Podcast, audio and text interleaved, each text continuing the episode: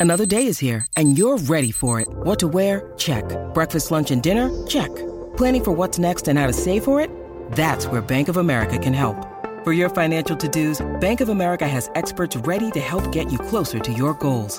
Get started at one of our local financial centers or 24-7 in our mobile banking app. Find a location near you at bankofamerica.com slash talk to us. What would you like the power to do? Mobile banking requires downloading the app and is only available for select devices. Message and data rates may apply. Bank of America and a member FDIC. With threats to our nation waiting around every corner, adaptability is more important than ever. When conditions change without notice, quick strategic thinking is crucial. And with obstacles consistently impending, determination is essential in overcoming them. It's this willingness, decisiveness, and resilience that sets Marines apart. With our fighting spirit, we don't just fight battles, we win them. Marines are the constant our nation counts on to fight the unknown. And through adaptable problem solving, we do just that. Learn more at marines.com. Lions fans, it's time for the podcast you've been waiting for. The show where the Kool Aid runs blue, faces turn red, and rose colored glasses never go out of style. This is the Detroit Lions Podcast. Your Detroit Lions and Reddit connection. And now, two guys who are up to their ears in kneecaps Chris and the Riz. Hey, howdy ho, Lions fans. Welcome to the Detroit Lions podcast. This is episode 519, the Detroit Lions to the title, on to the title. This is the official Detroit Lions podcast for Reddit. I am the dashingest of dashing host, Chris, and with me is my lovely co-host of the sexiest kind, very, very dashing, Jeff, the Riz Risdon. How are you doing, brother? So glad to have you. It's playoff season, and the Lions are still I can't playing. believe we're still covering a team that's still playing. The Lions play a game, bitch. Wow. this is it. wow. Wow. This is awesome. All right. It's uh it's fun. We've got a cap on our time today, but don't worry. It's still a big one. Uh, ran a little bit late in getting started thanks to um, Frontier Internet, but they they've got me, brother, two gigabits, two gigabits up and down. Oh, wow. I'm, I'm pumping the pipe, laying the pipe. I got the pipe. Uh, we got a big show for you today. Uh, we're going to talk about, we do warm ups like we do as people like to gather and start together as we get moving. Uh, we're also going to do a Bucks game review because who doesn't want to talk about playoff wins at home in Detroit? What a great place to do it. Perceptions of the team and how the, and the coaches and how they have changed in the last three years. We're also going to talk a little bit about coaching turnover, what we know there. A lot of people have nerves. Maybe rightfully so, maybe not. We'll talk about it. We'll dig in. Take a midweek look at injuries ahead of the biggest game before the biggest game. And we're going to look ahead to the San Francisco 49ers. That's the game of which we speak. We got that going on and a whole lot more. Riz, are you ready to go, my man? Oh yeah, let's do it. Let's kick this off and break it down. More power! I should have done that in uh, my Max Cavalera voice since I found out um, and explored that he is a huge Lions fan for you Soulfly and some Is he fans now? out there. Is he now? Well, well, well, Max Cavalera, I see you. Bandwagon's big enough for anyone. All right, let's get to this. Uh, Donkey Kong, the biggest attractor of the Detroit Lions and the regime ever, comes in with we're going to the freaking NFC Championship game. uh, we'll get the chat up there for some reason. It's not popping on, but I'll get it fixed up here in a second. Um, yeah, Donkey Kong, love it. He's a guy that wants the best for the team, and he only will settle for the best. And his whole personality has changed in about the last three weeks or so. Good for him, man. Good for him. Um, it is good. Lions fans celebrate. It's a good time. Um, let's get into it. Oh, please like and subscribe. We like it when you do that. It helps us out. All right, uh, let's get into it. Warm ups. First one. We need a bigger boat, Riz. It's not sharks. It's not Jaws. We didn't You say that, all I can think of is is the speech about the the USS Indianapolis from Jaws, which is one of the greatest movie scenes ever. That's not of which, the the boat of which we speak. The boat we speak of, or that I am speaking of, is a airborne boat. The flight to the wonderful world of San Francisco. They had to get a bigger plane because so many people are going. It is right now. I saw thanks to Justin Rogers, the only wow. follow you need on Twitter, other than DET Lions podcast and Jeff Risdon. Um, the Lions fans are expected now to make up twenty two percent of the crowd. That is up four percent from where it was just a day ago, according to Vivid Seats. So good looking out there, Mister Rogers, and your neighborhood. But uh, good looking out, and uh, that's really good information, man. A fifth of the people there, at least, are going to be Detroit Lions fans. That is sexy time. That's impressive because, uh, as we talked about last week, I think we talked about it last week. It might have been. I don't know. I have done so much freaking media in the last ten days. I can't even keep. I can't. I can barely keep my eyes open. Uh, Ford Field was ninety eight point two percent Lions fans against the Buccaneers. Holy cow. That's insane. Like normally road teams expect to make between 12 and 15% of the game. Now that's obviously it varies from stadium to stadium. Like you go to Los Angeles, you go to SoFi and it's often 50%. You go to Green Bay and it's like 95% traditionally. Eagles fans pack their stadium. Chiefs fans pack their stadium. The Lions, they sell out, but they've always had like a fair contingency. And people who go to the games know that it's usually probably one in six people are fans of the opposing team. Ah, something like that. You get yeah. that in Detroit. and the Lions, the Lions selling out Ford Field for a watch party. Spectacular. Yeah. Yeah. We, we have reached fever pitch, Chris.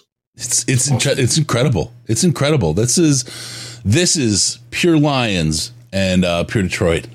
I know there's a Pure machine in there somewhere, but no, this is this is fantastic. Um, can't get the chat to pull in, guys. Sorry, it's uh, we had a, a, way, different way to start things. We'll we'll, we'll call you out. Talk about what you got yeah. for you. And, it's okay. Um, I can't read it anyways. We got Jeff Gibson. I still can't feel get rid of this feeling I'm living in another dimension while watching the Lions right now. It's surreal. Absolutely, it's it was something I I, I chatted a little bit about on the post game show, and uh, I mentioned the book Angela Duckworth Grit. It is a fantastic read if you want to find out what things are about. Peter Drucker said uh, I had a quote on this as well. Um, culture eats strategy for breakfast, and all you have to do is point at the Philadelphia Eagles and look at the talent on that team. That team hasn't won since like December 5th. And I would say individually, they are more talented than the Detroit Lions. It just it yeah. just is. But as a team, so far nobody outwits and outdoes the Detroit Lions. It's that grit mentality. It is the uh, the concept of uh, the culture, who they are, beats strategy every single time. And that's where this Detroit Lions team is right now. This is where the Detroit Lions team is. And uh, anything can happen. People can look at the paper. You can look up the matchups on paper. You can PFF things to death. And we'll talk about it. San Fran is number one, offense, defense, number one overall on PFF. The toughest really match. Good. Yeah. They're really good. Culture can do it, though. The Lions, the Lions have an equal chance to win this or not based on their culture. They it's it's what they do, and we'll, we'll talk about. We'll get into that. But very interesting. Detroit Lions fans, get out there, go do that. Get it, get in there and be loud and proud and have fun. San Fran doesn't usually get into their games that much. It's a kind of a California thing. They're not as as rowdy. Um, they're not bad, I won't say, but they're not Ford Field and they're not Detroit Lions fans. And a takeover is is possible. A takeover is possible, or at least you can even it out um, silence on on Lions offense and louder than hell on defense, as much noise as you can make. They're not used to doing a silent count at home.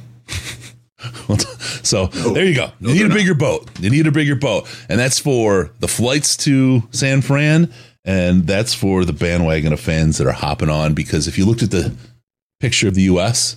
and the colors, like the whole U.S. is blue. They talk about America's team before. The United States is Lions blue. Everybody, even yes. the Philly people I work with are on the Lions bandwagon. And I don't think it's just because they don't want to hear me berating them and making fun of them and belittling them. but I will. but that's that's I there it's just love for the team. They know that the team has earned it. And and I'll, I'll tell you Mrs. DLP was at she straightened someone out at Publix. She went shopping and the the the bagger because we still have baggers here. Uh, he was like, "Oh yeah, yeah. Well, I guess you guys deserve it. It's you know, we." He was talking about he's a he's a Steelers fan. We had our run. You know, you guys deserve it. She goes, "We don't deserve it. We earned it." This team earned this. They went out and put in the work. They earned. She like, and like, the lady, the next cat, the next thing over, she hears her. She talks to the cashier. Do you know who they're talking about? No. Well, I'm rooting for her team, whoever it is. It's hilarious. no Mrs. DLP is not not prone to those sorts of outbursts oh, either. So. No, no, she's a sweet, sweet girl. She's but fired up. Yeah, yeah, fired up. Um, Frosty Cakes, thank you for the super chat. Appreciate that very, very much. I would love to put this on the thing. I, we just, like I said, I, we fired this from a cannon to get started. Uh, we're playing with house money this weekend. Let's hope we run the ball in the first half of the game, getting my Kool Aid ready. Yeah, that run game is is beastly when we do it, and it wears a team down. We we'll talk about that when we get in there. All right. Uh, the other need a bigger boat. GM Goat. I need to talk about this because muchos properos. My Espanol isn't so great either. Uh, to General Motors. General Motors. Flint Assembly will not have an early start for normal production on third shift this Sunday, January 28th. Normal production will begin at 10:42 p.m. for body and paint and at 11 for general assembly. Listen to this. We recognize the Detroit Lions playing in the NFC Championship game as rare, unique opportunity that warrants this temporary schedule adjustment to allow employees to enjoy the game and make it to work on time. GM, you freaking go. You freaking go. That's Taking cool. care of your people at a time when, like, it is historic. It is absolutely historic. It's a Ford's on the team, and GM did that. Good move on GM. Much, much Just, love to GM for that. Yeah, move. that's that's fantastic. Like you said, it's a Ford team. Ford and GM they don't typically like each other. The other thing is, and this just I just thought of this as you're saying. They were, last in the AFC or the NFC Championship game after the 1991 season back in January of 1992. That means nobody who's working there was working there. Yeah. The last time that because you have you have 30 and out. 32 years ago. Yeah. yeah, you get you get you get your years and, and, you go, you retire. That's that's one of the joys of, of working for. A, from then, yeah, yeah, yeah from carry over. Not so much anymore. Yeah. oh my that's, gosh! Uh, that, that, great job, man. That's that's that's pretty cool. I hope that other companies take up on that too. Uh, I know there's a, uh, a, here in West Michigan we have a very large um, electric battery factory not far from where I live, and I know that they are making some concessions for some of their employees too. So that's cool. Yeah. Um, I wish they would open the LCA to do the same as Ford Field. It would be open. It should be open for sure. Yeah, Brandon, that would be ideal. Make use of it. And then you got Big West. Do they reduce the beer prices at the watch party? Yeah, that'd be nice too. I wouldn't count on that. One thing that they are, they are, they are donating a portion, and they didn't say the portion number, but I would expect it to be pretty good because the, the Fords have always done this, and and the Lions do a very good job with it, um, with their ph- philanthropic arm. Uh, a, a, portion of it is going to a charity, and it slips my mind of what it is right now, Chris. If you happen to have that, say it out. But I, I don't remember. I'll just say St. Jude. But it, always St. Jude. It was uh, well, yeah. St. Jude is always a worth, worthwhile cause. That's you should give to that. Give as much as you can. It's always appreciated. Do it through our our link, which uh, do we have the link up at the bottom? Yeah, we do have that. org slash D. I think that's what that is. I yeah, I forgot. I can turn you up on the uh, on the internet feed, Riz. Let me do that because uh, where my, where my you don't need your glasses. Let me turn up your quality. uh, there we go. That should help you out there. Yeah. Um, Hey, oh wow! It's like at the end after A or B. Give me B. Forgot about that. Sorry, that's before. That's the old internet. Uh, yeah. So really good stuff there. Love it. Uh, James Janella, and I hope I supposed said that right. It's not Ganella because Ganella makes great subs down in uh, Outer Drive and Pelham. But James Janella, I think nobody is chanting Brock Purdy in Levi Stadium. If I could implore those 22% of the Lions fans that go there, 22% of the stadium, please chant Purdy, but do it like Purdy, Purdy, the old NHL goaltender chant, the little taunt that comes out. I, I would love to hear the taunty chant while we're in their stadium. That would be ideal. Just just a thought for folks while you're there. Um, He also says the 49ers are more Don't scared of the Lions. Don't be obnoxious about it. Yeah, yeah, yeah. San Francisco is not. They're not like the Raiders or the Eagles or the Giants, but that's not a place that you want to fool around too much if you're an opposing fan. Yeah. Until Um, you win. The If you 49ers beat them there, they won't beat you. the 49ers are more scared of the Lions than the Lions are of San Fran. I would agree with that, and we'll talk about that because it, it- they have every opportunity to play scared, because and and and, and they may. Uh, we know Shanahan's a choker. We'll get into that. Um, all right, Purdy. Let's get into uh, the next one. Let's get in. We got everyone gathered here. We're past our warm ups. Let's get into this. The Lions pillage the Buccaneers. Gar, they set sail for St. Petersburg and they sank the vessel. It was a shitty flight, flight back home. And then that evening, the Tampa Bay Buck uh, Lightning were also humiliated. Humiliated and right there at Little Caesars Arena. Two Tampa teams in Detroit sent home on a sinking ship. It was a beautiful day. Sorry, it's not talk, talk like a pirate day. but Gasparilla's in town now, so there is a little bit of fun going on in Tampa. It is a good time, Gasparilla. I remember going to that when uh, the Shrine game used to be down there. I would uh, venture up for the first weekend of that. It's good times, good times, good times, and big, big, uh, big uh, jugs of wine. We'll say. um, okay, so yeah, let's uh, let's get into this. The Bucks, great game, tense at times. Uh, I have a lot of respect for Baker Mayfield. I have a lot of respect for the coaching staff of the Tampa Bay Buccaneers. As much as we can make fun of them, they walked out of that game and gave props to the Detroit Lions and their coaching staff. Fans are making excuses, but fans are fans are fans. That's the way it is. Baker, the uh, the offensive line, uh, offensive the offensive coach, the offensive uh, coordinator, they all said great things about Detroit, how Detroit was prepared, how they played the game, how they won, and best of luck to them. Very, very, very classy bunch. I was really surprised what we got because they were pretty pretty confident walking into Detroit. I want to ask you, um, since you do live in the Tampa area, uh, what was the general reaction of Bucks fans like after the game? Were they upset? Were they like, "Oh man, we just got beat by a better team"? Were they mad at Bulls? Like the, the end of the game thing is very weird, and we can probably talk about that a little bit. What, what was the perception in, in the uh, in the Tampa Bay stratosphere down there? So let me start. uh, I got another Mrs. DLP story with the lead into the game. Um, again, at Publix, this is what led to the outburst at the cash register. We'll call it malice at the register.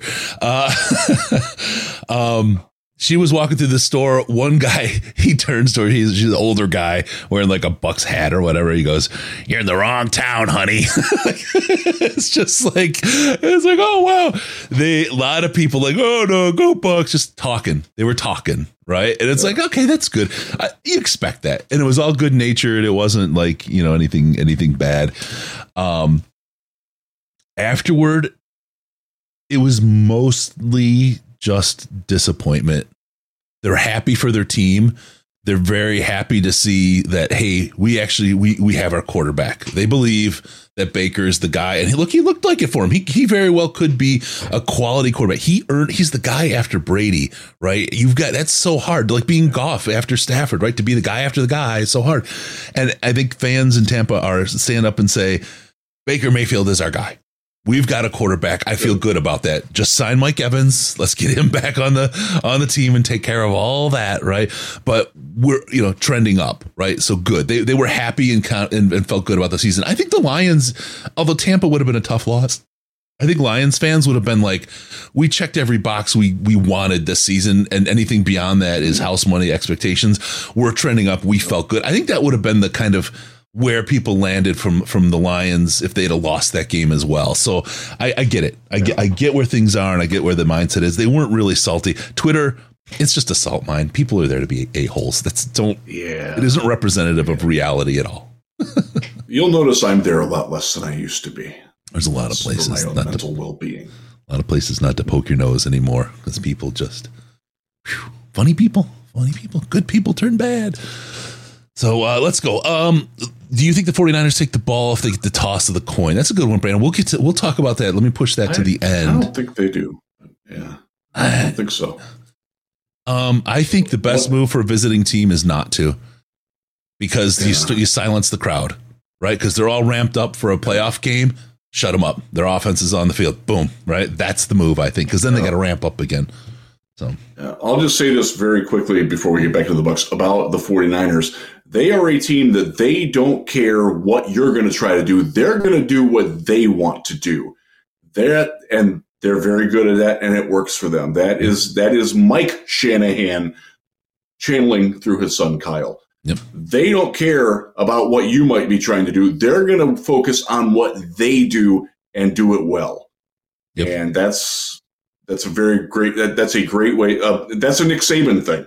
Mhm. Uh, I don't think there's any ties between Saban and and, uh, and the Shanahan tree, but that's that's very indicative of the Shanahan coaching tree that the, they do that. They're not going to worry about those sorts of things. I mean, they're they're not going to like discard it, but they're they're they're worried about what the 49ers can do for this plans are. Yep. And it's interesting because if you follow their media at all, they're very much like that too. They don't pay attention to other teams all that well. Uh, they're, I, did- I did a couple of media spots this week, and they're like, they're asking me, so this Taylor Decker guy is he is he good? Like like they just don't know. Like they're they're absorbed in 49ers land, and it's it's weird, but it works for them. They wear it very well. So, Yep. the Buccaneers not like that. what a game! I will give Buccaneers. I will give Buccaneers fans and media some credit. They knew their crap, man. They knew all, all the details about Detroit. They had very detailed plans of how to win and lose that game. Except the Very question cool. about the weather. Except the question about Well, the she's weather. not. A, she's not. A, I know. she's not a. Bucks reporter. She was a general news reporter thrown into a pool that she shouldn't be in. So, talking about the Bucks, I just had to, I just had to slide that in there because I could. Um, yeah. You look at this game; it's an eight point differential. The Lions really had it in hand at the end. Let you get a little nervous because that's what the Lions do. But there was really, there was really, it never really lost. Yeah, that was one Um, of those good. So they were they were tied at three at the end of the first, at ten at halftime, and at seventeen going into the, the fourth quarter. Yep. So they were three ended every quarter even, and the Lions won the fourth quarter, fourteen to six. Yep. Yep. Be at your best when it matters the most. That's and that's what they do. That's what they do. That's what the Lions do. That's exactly what they do. You look at the numbers here. You got Baker Mayfield with almost one yard less than 350 yards. Jared Goff with only 287. You look at it from the receiving core. Mike Evans, 147 yards. The Lions not a single 100 yard receiver. The best they had was Amon Ra at 77, who was clutch. Who I would say Lions fans, at least watching the game, would say Man, Amon Ra was more clutch at 77 yards than Mike Evans was at 147. That third down conversion that he bowled for, Oh yeah, one of the two plays of the game in my mind. um, Yeah. for the for the Lions offense. yep. That was that was incredible. On the ground, we cracked we cracked 100 yards between Gibbs and Montgomery. Um, they didn't. They were about 70 some yards between their three, well, between the two running backs and Baker. Um, Yeah. but Baker Baker can be considered a little bit of a running back. I mean, he's he's he's he adds a mobile option to the t- to the.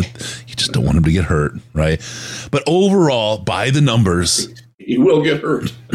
by the numbers other than the scoreboard the, the the the bucks really had control of that game. The lions were able to pull it out. They played the clutch play and and, and delivered where they needed to. Um absolutely fantastic game. Again jared goff leading this team. Um we'll talk about it as we talk about how the perceptions have changed over three years, but it has been an absolutely fantastic ride for him. For Lions fans, you heard Coach talk about the hair standing on the back of his neck with the Jared Goff chance. Um, just, I, I love, I well, number one, I love being right, but I love how people have come around on Jared. I saw it. I just knew like every down year he had, there was a really clear explanation. Sure, he could have been bad those years, but there was something else that you could always point to and say, eh, first year in Detroit, he didn't have anyone to throw to, right? End of story. Um, and, and the last year in in uh in uh what's it called in, in LA Wow, the whole man. piping piping piping the coach's girl probably didn't help him out and the coach hating him didn't help him out I, I just Jared Goff is a fantastic story and I said it in the post game show Yes. um Christen Harper posted on Instagram, and it, and it hit me right in the feels, man. Because it was a picture or a video. She Jared comes up, gives her a hug and a kiss on the sideline, goes back on, and says on the bottom, "It was always Detroit." Like they just they figured it out. Everybody figured it out. It was like, yeah, it was. That's awesome. It was for you and it was for us, and we all figured it out together. That was that was something special. That was that was good stuff for Jared Goff. I love to see a man have a, a redemption arc like that. Just love it, or a woman, but in this case, a man.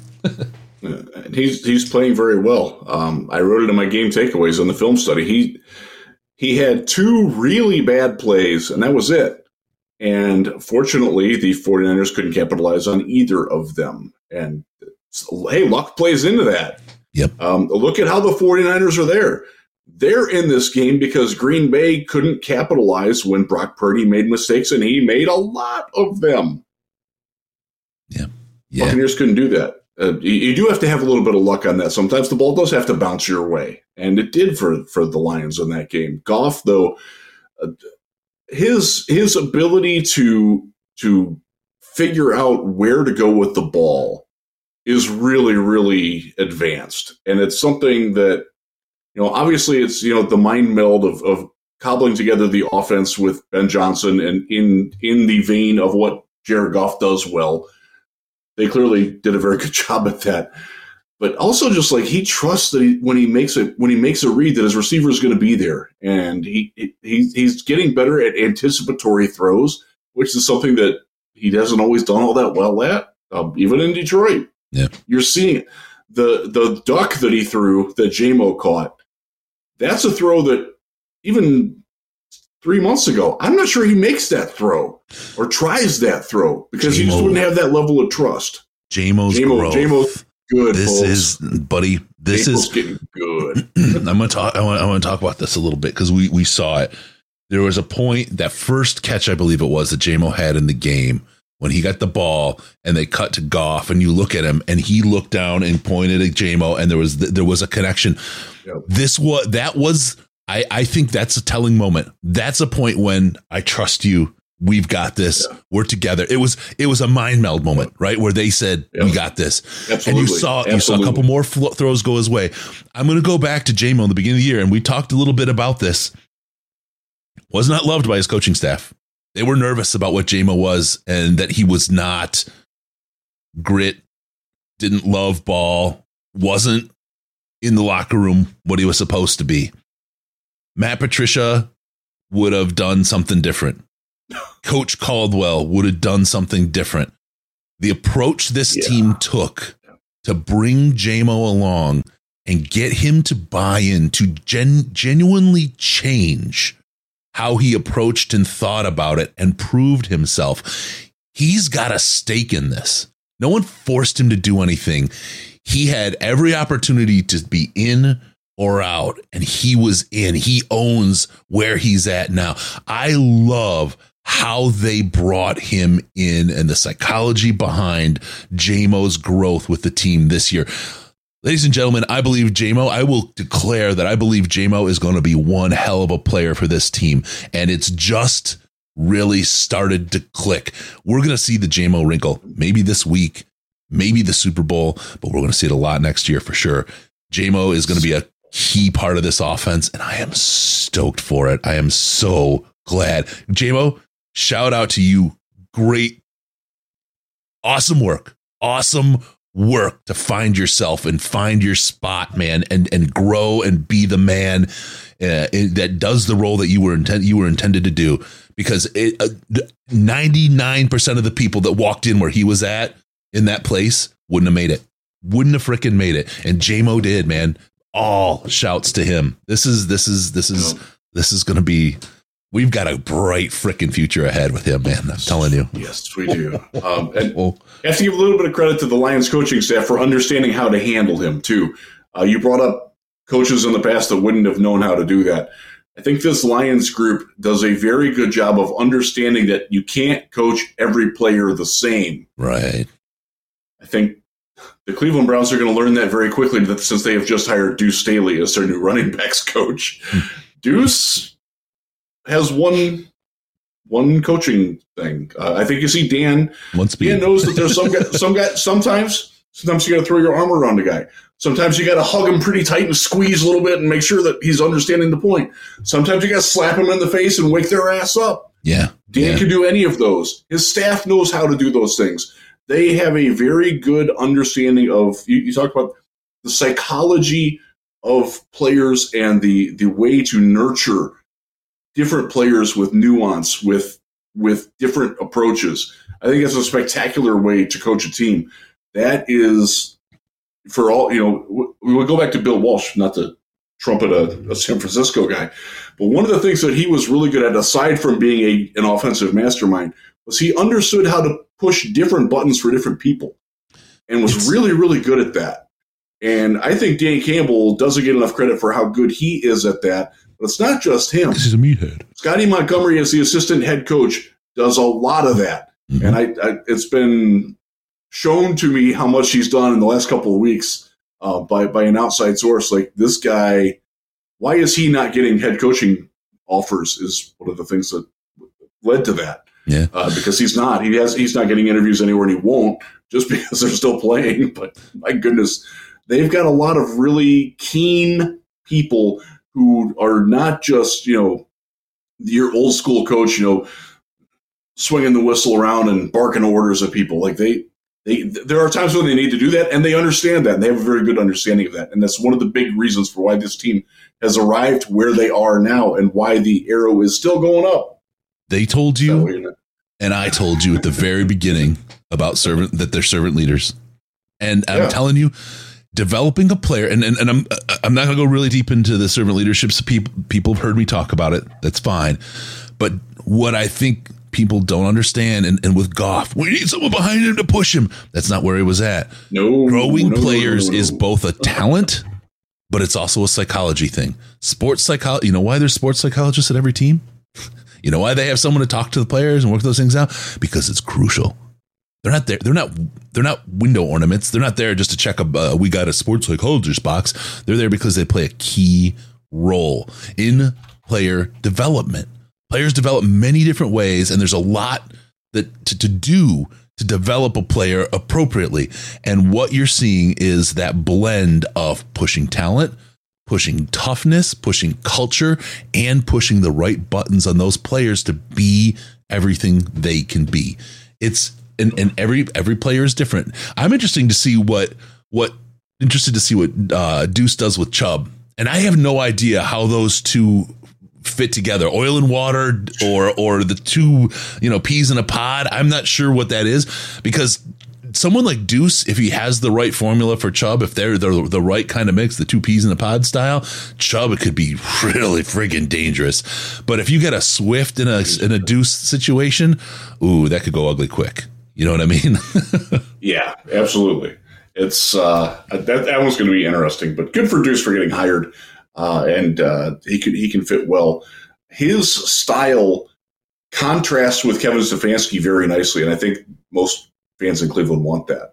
Um, I, I, think Dan Dan has done a pretty good job of assembling the firebrands and the low key people yeah. around him. Um, so he, it's, it's, not all just one volume. It's, it's, different, again, different ways to reach different people. And I think they've, they've done a very good job with that. And, and even like the, the young coaching, a guy like JT Barrett, who's going to be moving up the coaching ladder in Detroit or somewhere else very soon. He's got a definite style to him. And you see that Dan doesn't discourage that. He doesn't want people falling in. Um, I've told the story before, but when Nick Saban was coaching the Dolphins, they were at the combine, and I saw them come out of or get to the top of an escalator and walk across. And do you the scene in Christmas Vacation where they're in the office and uh, the the jackass boss, played by Brian Doyle Murray, walks and everybody's like in lockstep behind him. Yeah, and Jimmy he's just like, no, like that's exactly what happened in Indianapolis with Nick Saban. Like nobody steps out of line at all. They were almost like syncopated with their their marching. Yeah, yeah. You're not going to see that from this Lions team, and that's a good thing. Yeah, no, that's the diversity. One of the reasons why Saban flopped miserably in the NFL was because he couldn't adapt to it. The diversity of thought and diversity of approach Yes. only helps you better connect with the diversity of players that you're bound to have on the team. Different approaches, different, people, different styles, different backgrounds, the whole thing. The broader you are on your the people that deal with them, and the more respectful you are, the more you treat them like men and hold them accountable. Accountability hey, to treat somebody like a man doesn't mean you are not their organizational superior, right? Like you have orders, they have to follow the orders, right? But it doesn't mean you have to treat them like shit. You don't have to treat somebody like you have power over them. When you lord power over people, you lost them immediately. You've already lost them. You already failed. Um, that co- collaborative, cooperative kind of drive to get the most out of people. That's what that's what you see here. That's it's it's it's both psychological. It's it's the hitting in practice where we t- coach was talking about. I'm not doing it to hurt you, but you need to do this so you're ready for it in the season, right? Like he, it, it's tough love where it's needed. It's love love where it's needed, right? It's just fuck you where it's needed. It's just straight up mm-hmm. what's needed and when. Dan Campbell wears his emotions on his sleeve, but he's authentic. He who he's who he is. Everybody knows he's who he is, and you know he's not bullshitting you when he's tough with you. You know he's not bullshitting you when he gives you a hug and gives you that love. You know what you de- you deserve. You know what you earned in the coach's mind, and if you respect that coach, what you've earned and what you deserve matters to you. And uh, there's something Right. that when you have a great leader that you work for, you'll do anything for them. You'll do anything to look to to to to deliver for you and for them because it's important to you. When you have somebody who sucks, you're just gonna get over the line and get the hell out of there so you can go home and pop up the PlayStation or whatever else, right? And that's that's the world you live in. It's no different in that respect for players. To put in the work, you want to. You want to, and you want players to want to. It's, this coaching staff, this front office they've assembled is fantastic. We'll talk about what change might mean as we go forward, but the bottom line is this culture and this group beat the Tampa Bay Buccaneers. This culture and this group can do the same in San Francisco, despite what your PFF charts say about ratings and and charting, you know, the quality of the players. We'll talk about that as we get to it. But anything else on the Bucks that you'd like to talk about, Mister Risdon? Uh, I am going to give somebody that we bag on a lot some flowers. Will Harris made a spectacular play on a return. It he was the he's the outside wing containment, and everybody else got beat, and he did not. And he made a tackle, and it would have been a big gain had he not. It would have been very easy for him to get sucked in because that's what they were trying to do. Yep. Great play. Good job, Will Harris. Yeah. Still, Harris. still contributing, even though you don't play on defense anymore. Yeah. That's a guy that it would have been really easy for him to check out because he's he's fallen down the depth chart progressively. Yep. He's still there doing it. That And- speaks to his character, and it also speaks to the Lions for like getting him to buy in because that's that's not easy. A lot of guys would have been like, "Get get me out of here, man. Let me let me go let me go play in Cincinnati or Tennessee or Yeah. somewhere." Yep. And he didn't want that. And cool. credit to Dave Fipp, whose favorite button was You've had enough of that shit. when he we were playing around before at Senior Bowl. Dave Fipp's done a great job with our special teams crew. Yes, He- he has. he's, he's a fantastic. They, they had a, they faltered in the middle of the year a little bit. Yep. They have bounced back with flourish. Yeah. Yes. Yep. Um, a lot of stuff going on in the chat. Again, sorry we can't get the chat live on the screen. It's a it's a bug. Um, we're working what we can. Um, Yep. Combat Sack wanted to note my appreciation for Mike Tirico on the call. He did a great job at the end, just letting the crowd noise come through. Must be hard to keep Collinsworth quiet for a few seconds. Yeah, maybe he was choking him out. We just couldn't because we don't get to see him in the booth. But they even Collinsworth wasn't his normal full on cringe. He wasn't great, but he wasn't his full on cringe self. The the the the Ford Field crowd deserves a shout out again. Broke another noise record. The DBs were out there big time for the with the Blue Bees. 134 or something. Yeah, but the crowd was there and in it and showed up and the Lions fans, not just at Ford Field, but all season have shown up everywhere, man. Absolutely everywhere. It's such a what an Really amazing cool. group of folks, man. Like This is all the stuff you hoped for. Like you dream when the Lions win, man. Oh, it's going to be like that. But other teams say that too, and then they just are no shows at different stuff. Like there was, but who was it? It was in the Slack. He said, "My unofficial guess of how many Bucks fans are here is zero. it was just the way it was, right? They just don't travel, and you would think. I know everyone goes to Florida or whatever, especially in the winter, but you would think there's Bucks fans that came up and made the trek and did the whole thing to support their team zero or close to right? I mean un, an unmentionable amount of of bucks fans. I watched that place when sandman got a suite and treated a bunch of us to it because he's such a freaking awesome dude for the, uh, the dallas game. I watched dallas take over ford field right? We've seen this. You dream that your fans are going to do it and we've done it all year. We've been a team that has absolutely lived up like all the dreams of Lions fans about your team have come true this year so far. And it's fantastic. The teams play, the fans, just a, the, the storylines, everything for the Lions has just come up in Milhouse all year. And I'm it's just it's fantastic, man. So big shout out to the fans who've done it. You folks, everyone, we've all been dying and waiting for this. And it's here and you didn't stumble and you didn't just sit down and watch. You're taking part and you're enjoying it. So big shout out to the to the lions fans the lions faithful the folks going out to san fran for that game.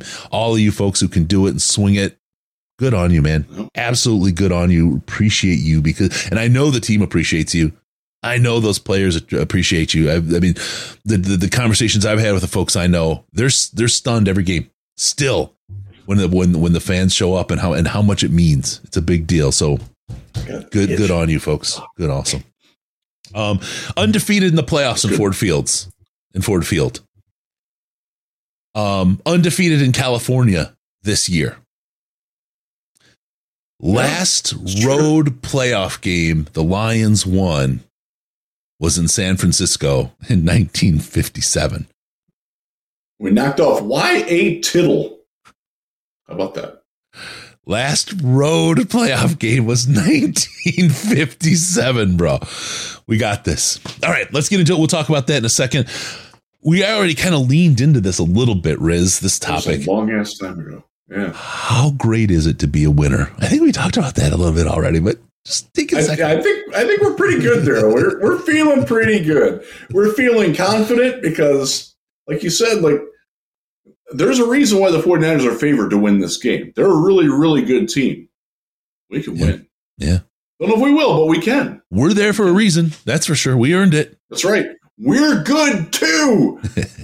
I think I think people are really starting to like it's interesting because it feels like a lot of the rest of the country was ahead of some of the Lions fans in embracing how good this team was and and whether it's we're, we're lionized to use that term or battle scarred or just nervous that something's going to upset the apple cart and everything's all going to fly away. I think we're all over that now collectively. I'll use the Vosotros form there. We as a Lions Nation have moved beyond that, and that's a good thing to be um, yeah. because uh, we, we are we are a very good football team. We are one of the four teams still playing, and we deserve to be there because we play it. good football. We earned it. We got a lot of really good players. We got with five players who were all pro, uh, uh, four players made the all NFC team from the PFWA. I'm happy to say I voted for all of them. I also voted for Frank, even though he didn't make it. Yeah. Mm. Okay. Talk about grit, man. Frank, uh, we didn't even touch on Frank My God. That guy, Good man, Lord. beast. He is a friggin' beast. If you see Frank Ragnow around town, give him a hug from me and nine million other Lions fans. That man, but a gentle one because yes, he's yes, he's in a lot of pain. yes, Give him a ton of love. He deserves it. We've got a yeah, thing. We're gonna we, we've got a shirt signed by the entire offensive line. It's the Hanks Tank shirt. We are gonna auction it for St. Jude. We're still gonna do that. Get ready. Uh, coming up here very very shortly. Uh, not today but on the site we'll put it up we'll pro- we'll, we'll give some time we'll uh, but it's an if this is a banner year for the Detroit Lions and that offensive line. What a what a piece of memorabilia right now to get that Hanks Tank shirt signed by the five starters at the beginning of the year. Really, really good stuff, top shelf, and all the money from that will go to the St. Jude. Uh, if you wanted to give a little bit to St. Jude now, you can go to stjude.org slash DLP. It's right at their own website, stjude.org slash. DLP. Yeah. I can, I can read it. Senior Bowl, Riz is going to be listening to Steve Miller Band on, on live on stream because you got us to the $20,000 mark. Be ready for that. Make sure to tune in because it is going to be a great time. All right, let's get into this next one. This is a really interesting topic, Riz. Perceptions of the team and the coaches and how they've changed after three years. And look, this isn't me. I, I I do it on the show a little bit because it's sports talk and that kind of thing. I'm not this this big arrogant ass who loves to see I told you so or whatever, but I freaking told you so. Okay, folks, I told you so. I'm to ask the question one last time. Is Jared Goff now with two playoff wins a better quarterback for the Detroit Lions than Matt Stafford ever was? Because well, I think maybe, I think maybe he just might be. I don't care about the stats. I don't care about the people surrounding him. He did it. He got us there. End of story. Okay, so there's that. There's the servant leadership. But when we started, the world was laughing at kneecap biting from the opening presser from Dan Campbell. Now, Pat McAfee, I'll give him some credit because he embraced it. He laughed with everybody, but he was like, I kind of like this. This guy's hungry. He saw, he just didn't make the knock. And then you still see it. You know, every time the question comes, you know, from the opening press conference when you talked about biting kneecaps, they always say that, and then they come out with a question, right? It's uh, they hang that on him like it's something to be ashamed of, and it's not. It's an easy way to tell if they're a Lions reporter or an outside reporter. If you hear that, any mention of kneecaps prefacing, they're not one of us. No, no, not at all. But you look at that, and you look at how raw Dan Campbell was there from the me- in front of the media, right? His the little bit of savvy that he has versus now, he's the same guy, the same guy, but the savvy. the way he handles it, Yeah, like talking in last one, you were probably one of them, weren't you? Yeah.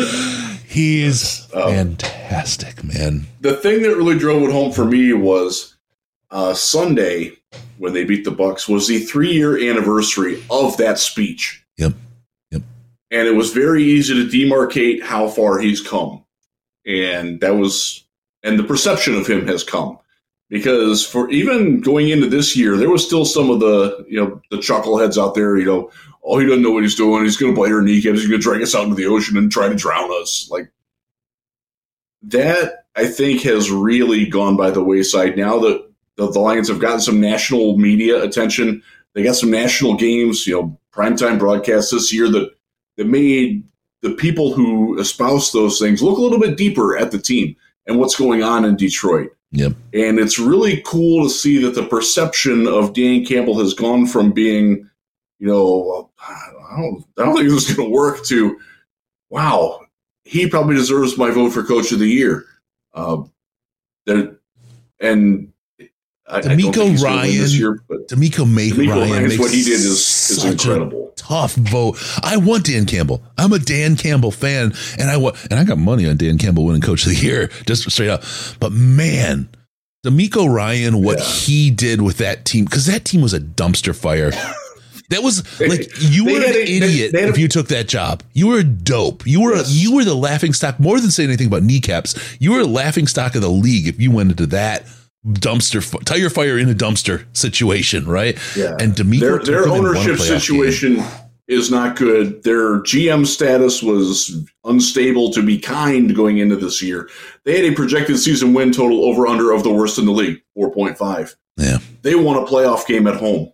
Uh, so that's great. The Lions, no, that's nothing against Dan Campbell because Dan Campbell, he had time to build on it. And, I, and one of the answers that came out um, from Jared Goff today in his presser talked about the Green Bay game last year and how important it was for the guys to see that Dan, even though they knew they didn't have anything to play for, he was focused and we're winning this game. This is a statement for us. This is a springboard. Yep. And I think, you know, that coming roughly one year earlier, I think that's another point of demarcation where he won anybody who doubted him in Detroit, in the organization. He won them over with that and built very successfully off of that. You know, it's easy. It's easy to, to do. You know, take a bad team and make them good. to get them to stay there and to keep going up is a different story. Yeah. And I think what we're seeing from Dan Campbell is, and and the national perception is this too now, is that he's building something really special. It wasn't just you know, oh he okay he got over once, um, and then now it's going to go away. People are going to figure it out. It's a gimmick and it'll go away. Um, Rex Ryan was kind of like that as yeah. an example. I don't think you're going to see anything said about Dan Campbell that way. No, I really don't. And that's progress. And that's great. Yeah, he deserves it. Let me hit a couple of the the uh, the chat pieces here because again I apologize we can't get them up there on the screen this time we had uh, some uh, some technical stuff going on they'll be there uh, Senior Bowl well no we got a yeah Senior Bowl we're doing the post game show from Senior Bowl so uh, all yes. week we'll have we'll have those somewhere there. location um, TBD Jeff Austin and I will be I will be here writing but I will be I'll, I'll have my head up Jeff Austin, I was so against Goff coming to Detroit. He's been a revelation. Guy's a damn good quarterback, and yeah. according to his teammates, a better man. Yeah, yeah. He's his toughness, man. I mean, his his his mental makeup is is something. Uh, Don H. Campbell should have been the coach of the year last year over Daboll. This year proves Agreed. that. 100%. And I did vote for him last year. I did vote for Dan last year. yeah, yeah. Um, easy does it. Clete Blakeman kept us out of the playoffs with that Rams versus Seahawks game last year, that roughing the punter call. Yeah, well, Clete Blakeman's a piece of sh- human trash, and he's just the guy we got. So let's just see what happens. We'll see yeah. what happens. So I the, think there's people that think that this really, is a conspiracy. I think it's going to be really clean. There'll probably be some missed calls because it's a human part of the sport and that's the way it is. But I have a sense that the NFL is really going to want this to be officiated cleanly because they can't afford to have the Detroit Lions lose on bad officiating right now and then go point to all the, the, the Dallas game and all the other stuff that's happened. They just can't afford that. Uh, and believe it or not, the Blakeman crew is one of the highest graded and like, there's this conspiracy that, oh, they're playing like, there just aren't that many crews that are available. The way that they do playoff rotations, you can't work back to back weekends. That's, that's in the, that's in the referee or the officiating union's contract that you cannot work back to back playoff weekends. So the pool that you have to choose from is limited. Brad Allen's crew didn't make it. There was another crew that didn't make it at all. So there, there just aren't that many crews that can be available to do this. Um, and that's that's one of the reasons why he's doing this game. Uh, He did great at it. I want to say I want to say they were, they were the fourth or fifth highest rated crew, believe it or not. Um, and that that's more about the state of officiating in the NFL than it is Clete Blakeman being positive. And I'd rather have him than Brad Allen at this point. yes. Yes. Fine. Uh, by the way, go back to the Tampa game. Fairly well officiated game, consistent. Yeah. yeah. Uh, they, they weren't perfect. They they didn't get in the way of the play. And that's what you want at this level. I, I loved that game. There's things that they got wrong. That's fine, right? But it was it was yeah. consistent, and that's really like when I see these these janky uh, other than like the Dallas game was stupid, but uh, with so many janky games are calls that they make that they haven't made all game, and they suddenly switched what they're doing. Right? right. If I'm a Kansas City Chiefs fan, and I look at the call at the end of the game that got the Lions the win, I'm pretty angry because yeah, we've been doing that all game. Why are you waiting till now to call it? Right? I, I get it. Yeah. Just be consistent if you're consistently yeah. wrong, the players know how to play. But if you're not consistent, exactly. they don't know the boundaries, and now you've you've put a thumb on the scale in that game. You've affected the game, and that's not what the officials are supposed to do. Let's hope that doesn't happen this weekend. Yeah, yeah, yeah, yeah, yeah. Okay, let's get to the next one here. What we know about coaching turnover. There's a lot of talk right now. AG Atlanta in town to to interview uh, ben Johnson and AG again, second interviews for both, sending a contingent in. It's the last chance for interviews until after the games on Sunday. Um, correct. There's a lot of sniffing around, a lot of uh, talk about, you know, Ben and and AG going. I will tell you, okay, talking to a lot of people, I don't have any direct answers. I had last year, you know, I was very confident that Ben Johnson wasn't going anywhere. I was the only person telling you with any confidence sure. that he was not going anywhere. Straight up. I also told you last year, and I've seen people watch it come through, that one of the coaches is going to go. And in the Slack, you know who the coach was. And now I've seen it reported that Fraley goes with Ben and becomes his offensive coordinator. Um, I can say that that's super likely that if Ben were to go, that Hank would go with him too, and it would be a massive loss for this team to lose the both of them. Now, Ben, I don't have a definitive answer, but I'm at about 70% that he's not going to be here next year. And I hate to say that. And it, it, it burns me and, and makes me ache yeah, in my heart because there's so, it's such a big hole in this team. And those guys are both so much Detroit guys. I they're going to go and make a bunch of money, so that's great. I don't think they're going to land somewhere where they or their ha- their families are as happy as Detroit, nor where they can have the success. That being said, if you don't try, you'll never know. And right. there's that big chunk of money is one hell of a cushion if things go wrong.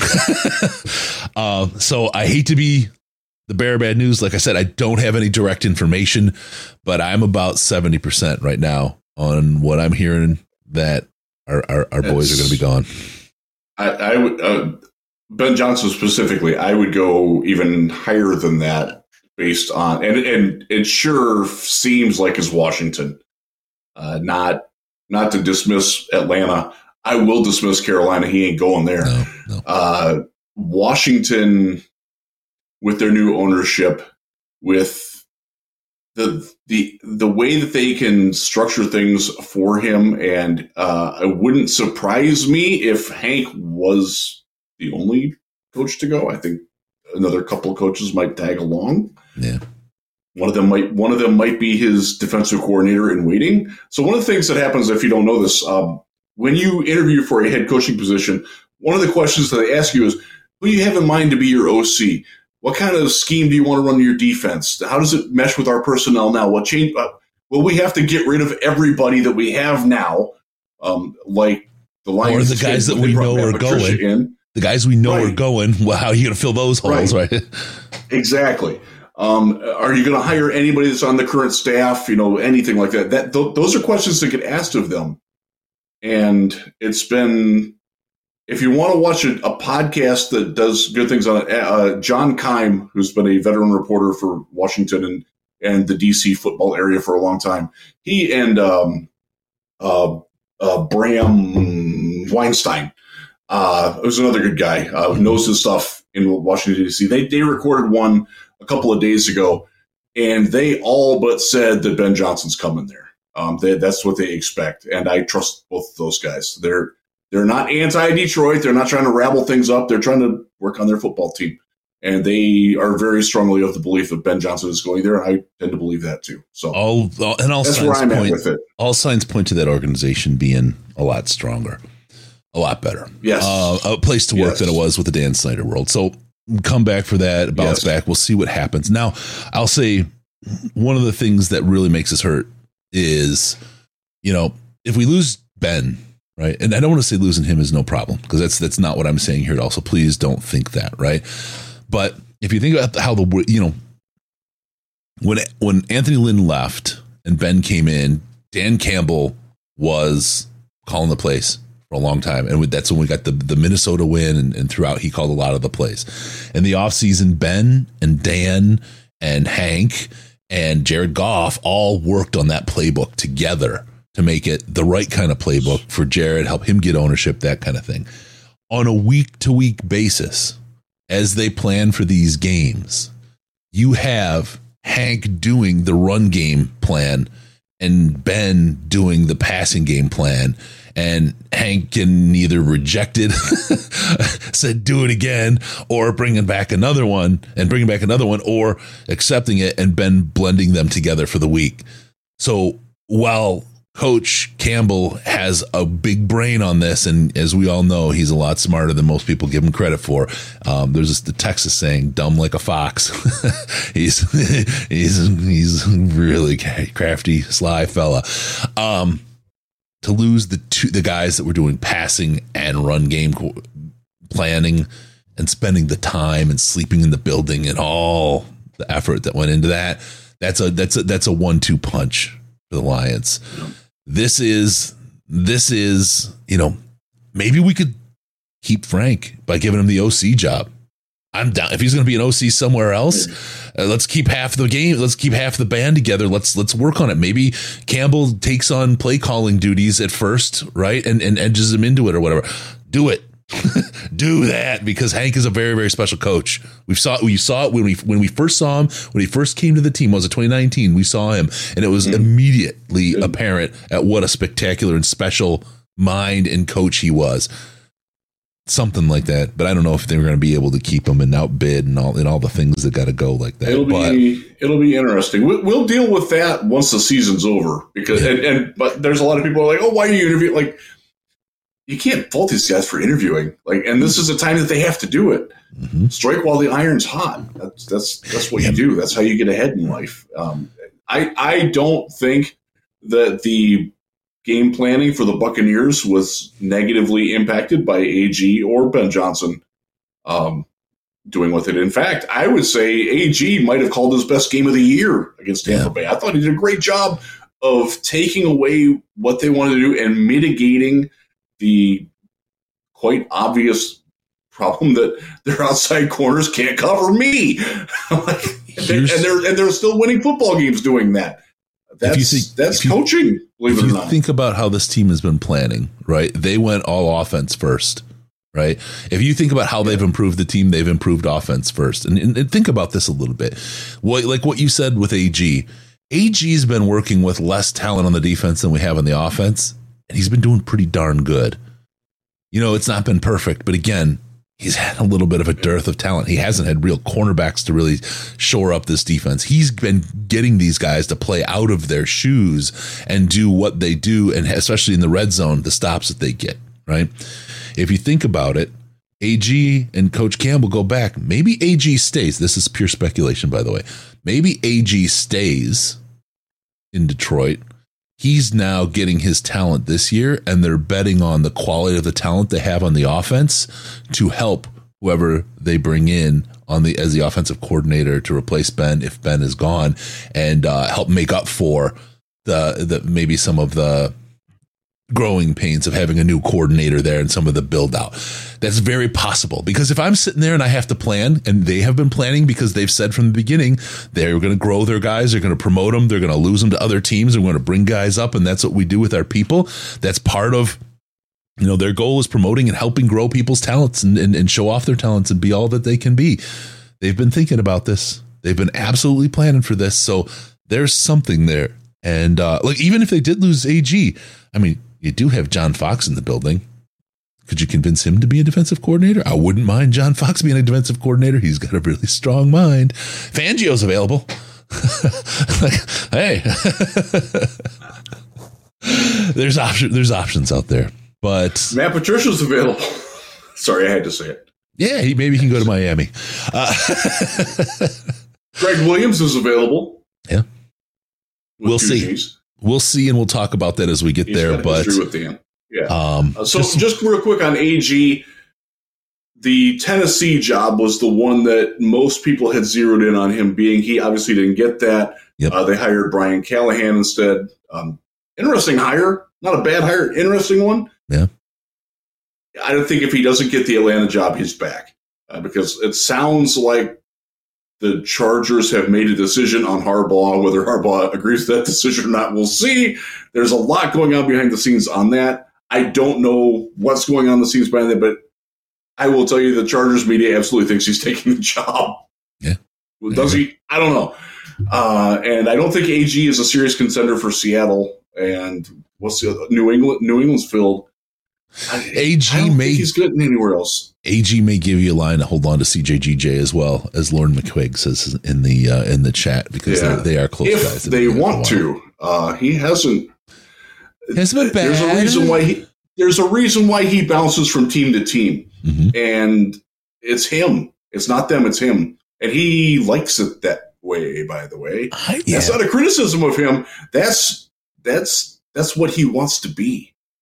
Uh, yeah. he, he is that guy. Well, and I think As they embrace it before he talked to us the first time this summer. He's like, "I'm gonna be an ass, y'all. Like y'all aren't gonna like me sometimes. I'm, I'm gonna get on you. Like, he, I swear to God, he trash talked his mom on the way out of the uterus. That's that's just who he is, proudly.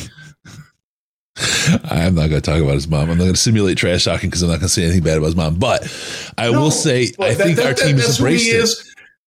Yes, our staff has embraced but there is a short shelf life for that, and he knows that as well as the. I recognize that, but I think our staff has yeah. embraced it a lot more and a lot better than Philadelphia did before.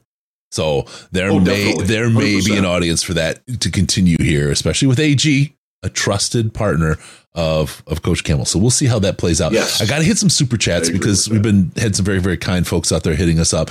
Paul Meyer. Oh, good. For Mr. John, my neighbor and stand-in grandpa when I was young in Battle Creek, who was in the auto industry in Michigan and loved the Lions rip and grit. Sorry to hear about the loss there, uh, Paul. Thanks for thanks for that, and thanks also, yeah. Paul, for upping your uh, your Patreon. I saw that just pop through while we were sitting here. We really appreciate that. Mm. You know, it's a generous thing. You folks, if you haven't heard, patreon.com slash Detroit Lions podcast, you get access to our Slack chat if you donate $5 a month. Uh, one of the most intelligent Lions chat, the most intelligent Lions chat on the internet.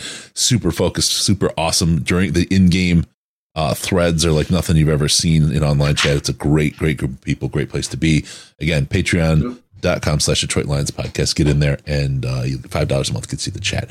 Adam Schreiner. The real question is, do I bust out the Anzalone jersey at the game on Sunday? We're 2 and 0 in games where I've worn it. The answer is, of course, yes.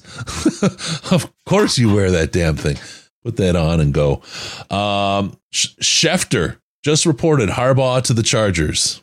It's official. All right. There you go. Thank there you, Ash. Go. Rolling it in the oh. chat.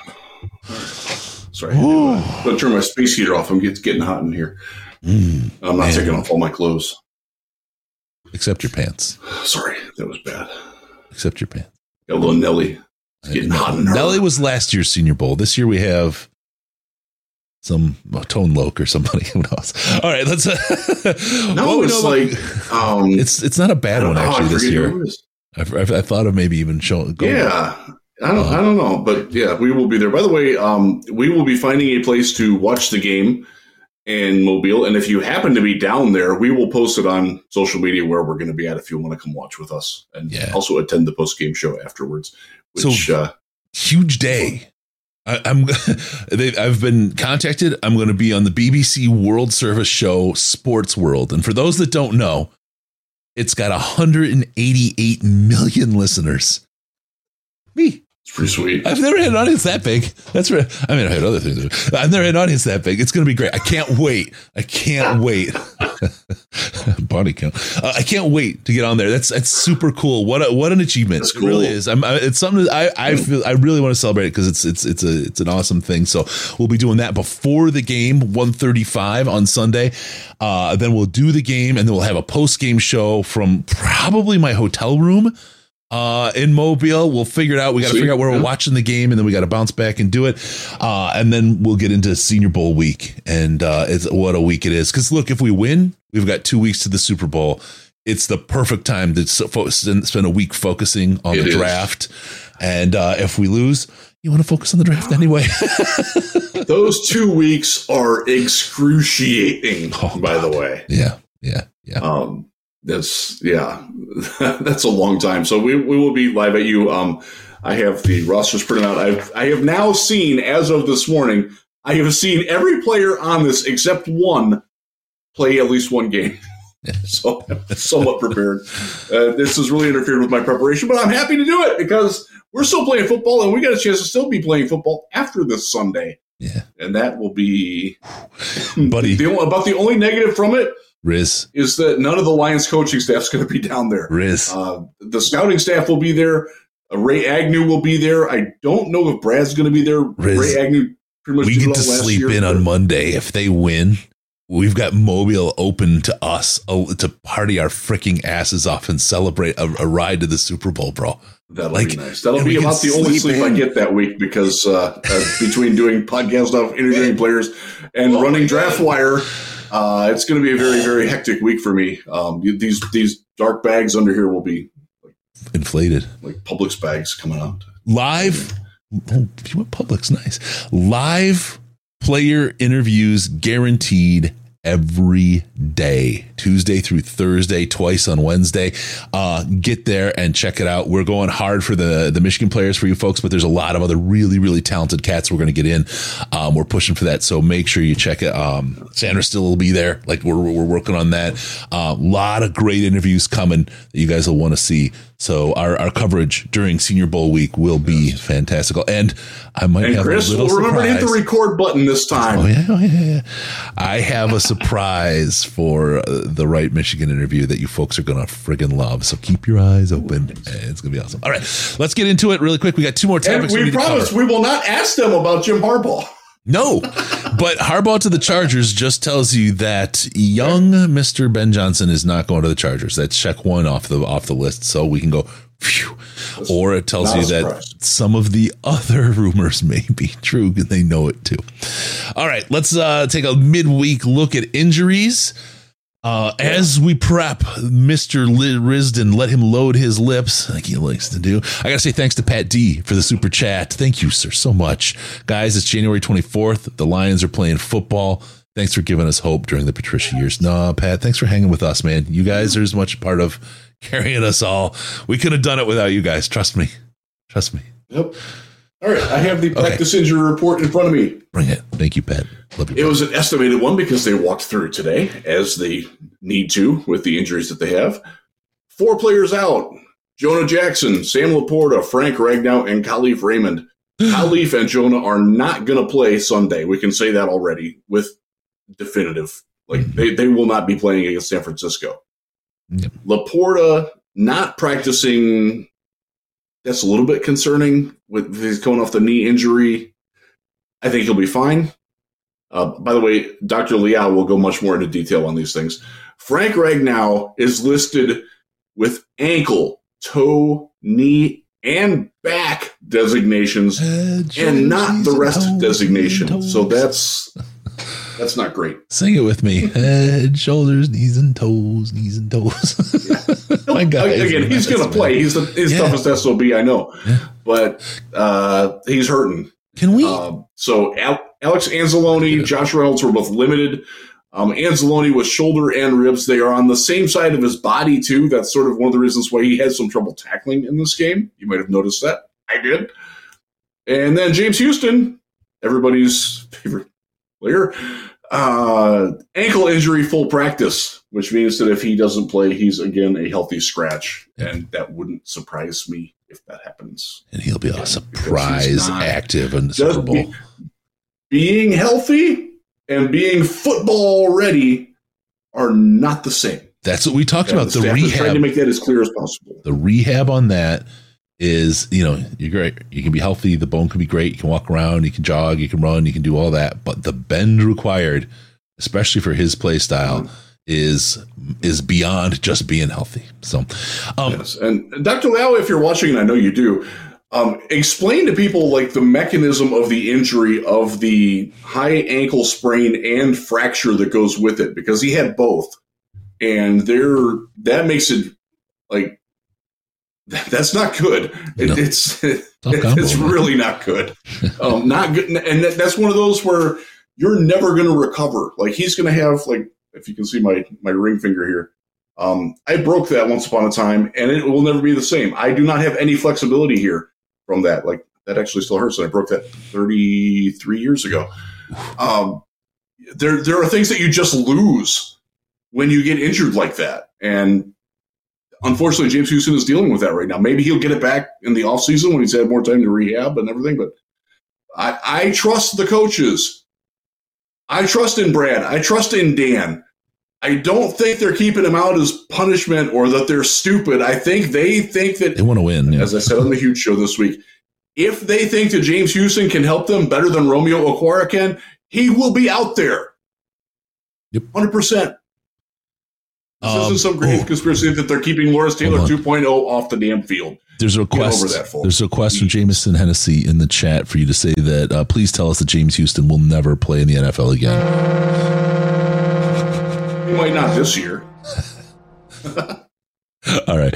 Um, I want to I want to talk about one specific piece of that before uh, we hit the last topic, and that is um, Jonah Jackson. He's had yeah. a contract on the table since preseason, hasn't signed it once more, hasn't had a great season. Kind of boxed himself in, I think, on where he's at. Do you? Th- uh, my thoughts are we've probably seen the last of Jonah, unless we're in the Super Bowl. But we've probably seen the last of Jonah in a Detroit Lions uniform. What's your thoughts? I agree with that. I, they they can't pay everybody. They have to figure out budget. That I think they would pay Graham Glasgow before they pay Jonah Jackson for the simple reason that Graham Glasgow is Frank Ragnow's backup. He has the ability of avail. Center. He has the ability yeah. of avail. and that that that matters. He's already gone through his bad injury, and it took him a year and a half, but he finally came back. Yep. Hopefully that does. And, and here's one for you, Doctor Leal. Look at look at Graham Glasgow's injury and compare it to James Houston and see because I think it's somewhat the same injury. And Graham Glasgow was not good for Denver for a good season and a half afterwards. That's something to throw out there. Yep. By the way, check out Dr. Leals. He's so good. His he so every week every is like exponentially improving. It's incredible. His stuff is awesome. His in particular on YouTube, like it's great to listen to, but the yeah. the, the, video support that he's put with it is yeah. absolutely fantastic. Really, really good stuff. It's really good. Uh, okay, so we got that. Let's get to the last topic. I know we're pushing up against it yep. here, Riz. Don't look ahead yep. to San Francisco 949ers and the NFC Championship game. Um, Deebo, just a quick injury thing on him. Um, we'll know more nothing he didn't practice today. We'll know more soon. Um, okay we let's will. uh let's bang this out with the with uh san francisco 49ers. When I, just right. straight up i'm gonna go straight off the paper. If you just look at their lineup on pff you're like the lions are gonna lose.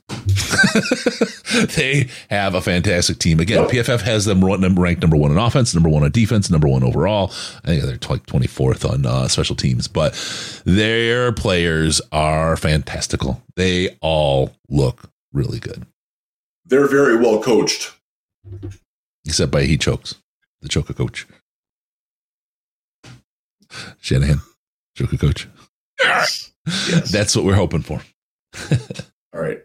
It, I'll, I'll, because we have to get out of this pretty quick. I'll give you one reason why I have hope that they can win this game and this is from um, Inside Edge, which is part of some company that sends me stuff all the time, and it's really cool. Um, I'll just read this from straight from their their mailer. Uh, Brock Purdy has a just a 75.5 passer rating in late and close games since the 2022 season, 10th worst of qualified quarterbacks.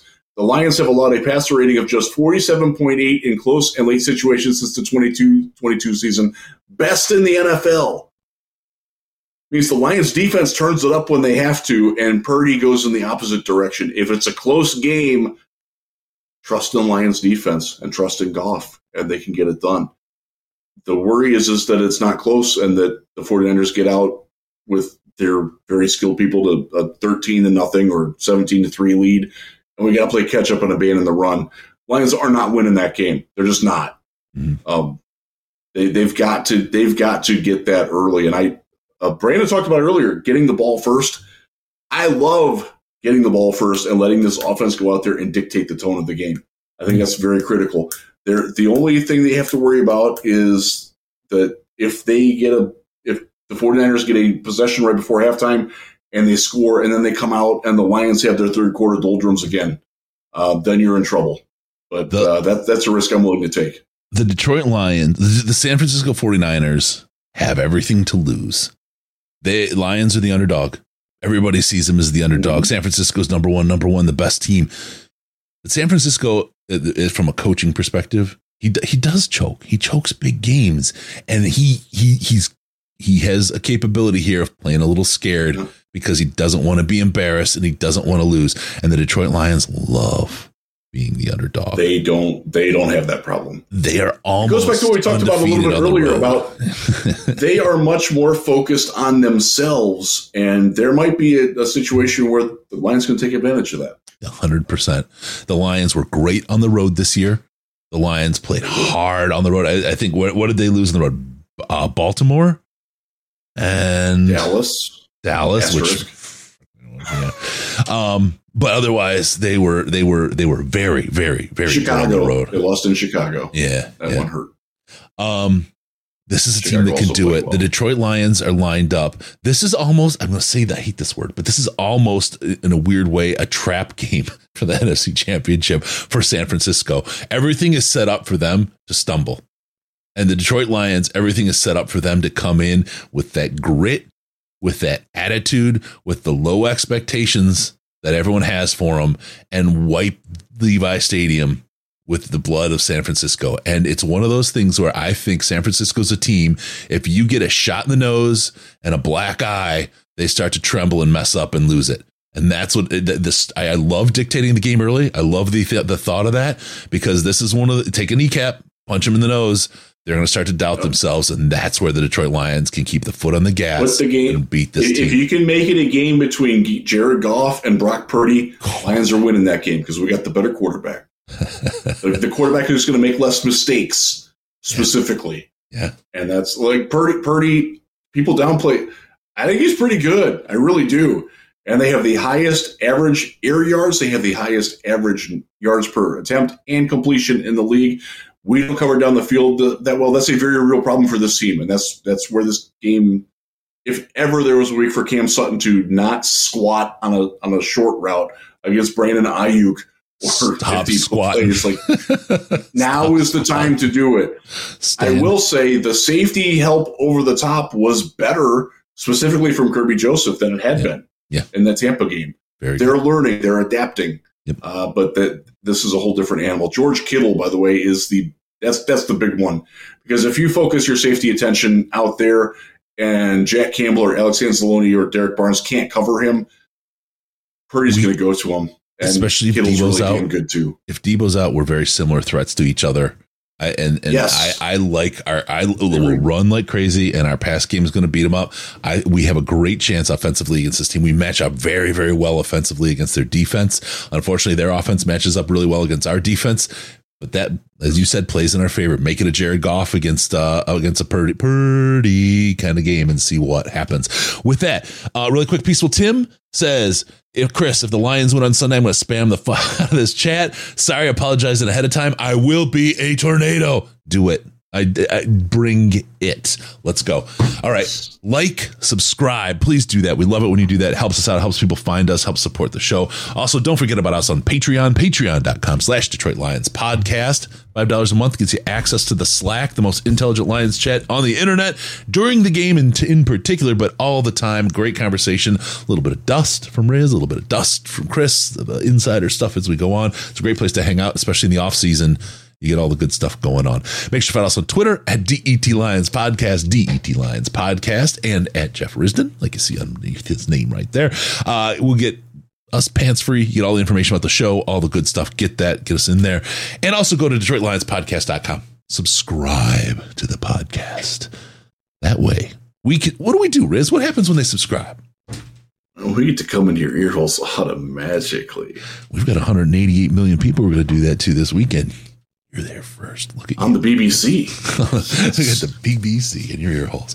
Uh, thank you for tuning in. We're going to see you next time on the Detroit Lions podcast. Remember, no pants, no toasters, no hot tubs, no problems, because we got a chance at the first road playoff win since 1957. Let's do this. We are your Detroit Lions and Reddit connection.